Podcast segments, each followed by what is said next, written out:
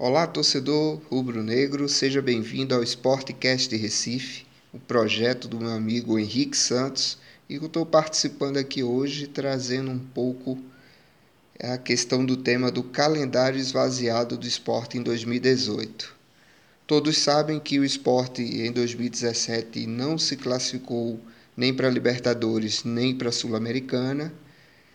É, também optou em não participar da Copa do Nordeste e semana passada tivemos aquele evento contra o Ferroviário na ilha, na qual o esporte, no qual o esporte foi desclassificado da Copa do Brasil precocemente já na segunda fase contra a equipe do Ferroviário. Quando a gente analisa e faz as contas, é incrível saber que um time que jogou 80 jogos aproximadamente em 2017, esse ano não passará de 54 caso chegue às finais do Pernambucano. É, a gente fez um recorte aqui comparando 2017 com 2018 até, até hoje, né, 19 de fevereiro, e é engraçado que assim o número de jogos é muito próximo. Ele, o esporte tinha jogado até então nove jogos em 2017, cinco vitórias, quatro empates, nenhuma derrota. E em 2018 ele jogou oito jogos, cinco vitórias, dois empates e uma derrota, sendo que um desses empates também serviu como uma desclassificação. E quando a gente olha para frente, torcedor, é complicado porque assim o esporte só pega agora o Belo Jardim fora de casa, o Vitória em casa, o Salgueiro fora de casa e o Santa Cruz em casa.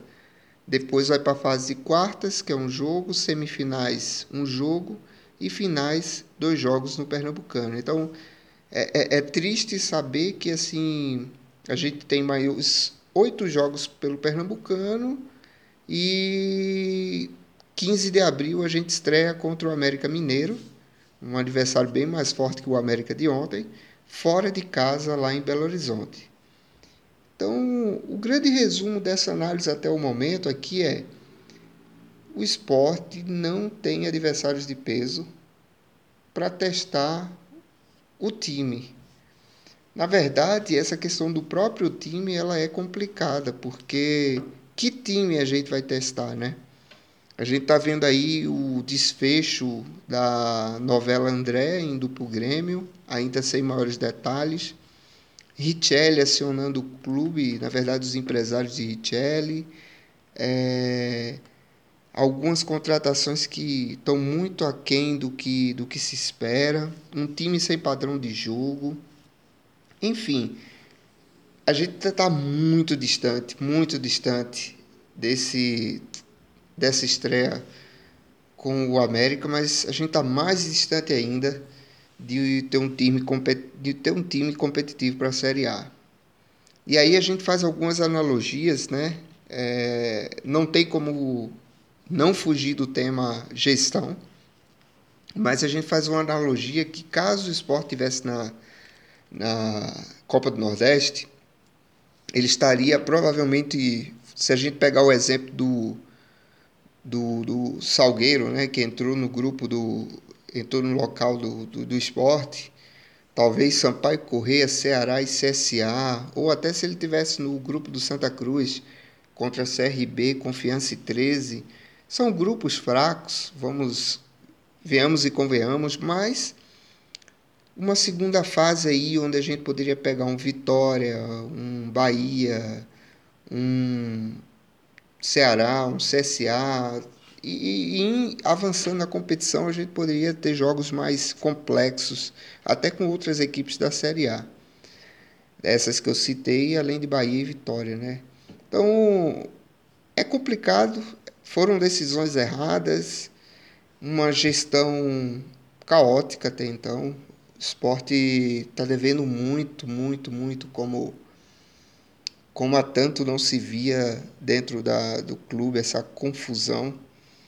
Tem a chegada do Guilherme Beltrão, anunciada essa semana. A gente espera que ele venha para dar uma organizada na casa, ver quem quer jogar, quem não quer, se não quer, o que se fazer. é, readequar a folha salarial, o esporte não pode fazer loucuras. E se preparar para uma Série A aí que esse ano tem um grande diferencial. Era uma Série A que. Era não, ainda é uma Série A que eu tenho expectativas. Muitos times vão se deslocar a mais esse ano. Tem quatro times do Nordeste. O esporte vai sair quatro vezes para jogos muito próximos. Tem a questão da logística. É, tem a questão da cota de TV, que é um ano de renovação de cota, então é um ano muito importante para o esporte se manter na Série A. Mas o dever de casa, as ações do clube são muito desastrosas. Essa é a grande verdade. Então é torcer, torcer para que o nosso querido Guilherme Beltrão, bem-vindo ao futebol de volta e faça um bom trabalho porque quando a gente olha o histórico, o presente, né, o passado e o presente, a coisa tá feia. Vamos torcer para que um futuro em 2018 aí seja positivo. Um forte abraço e pelo esporte tudo.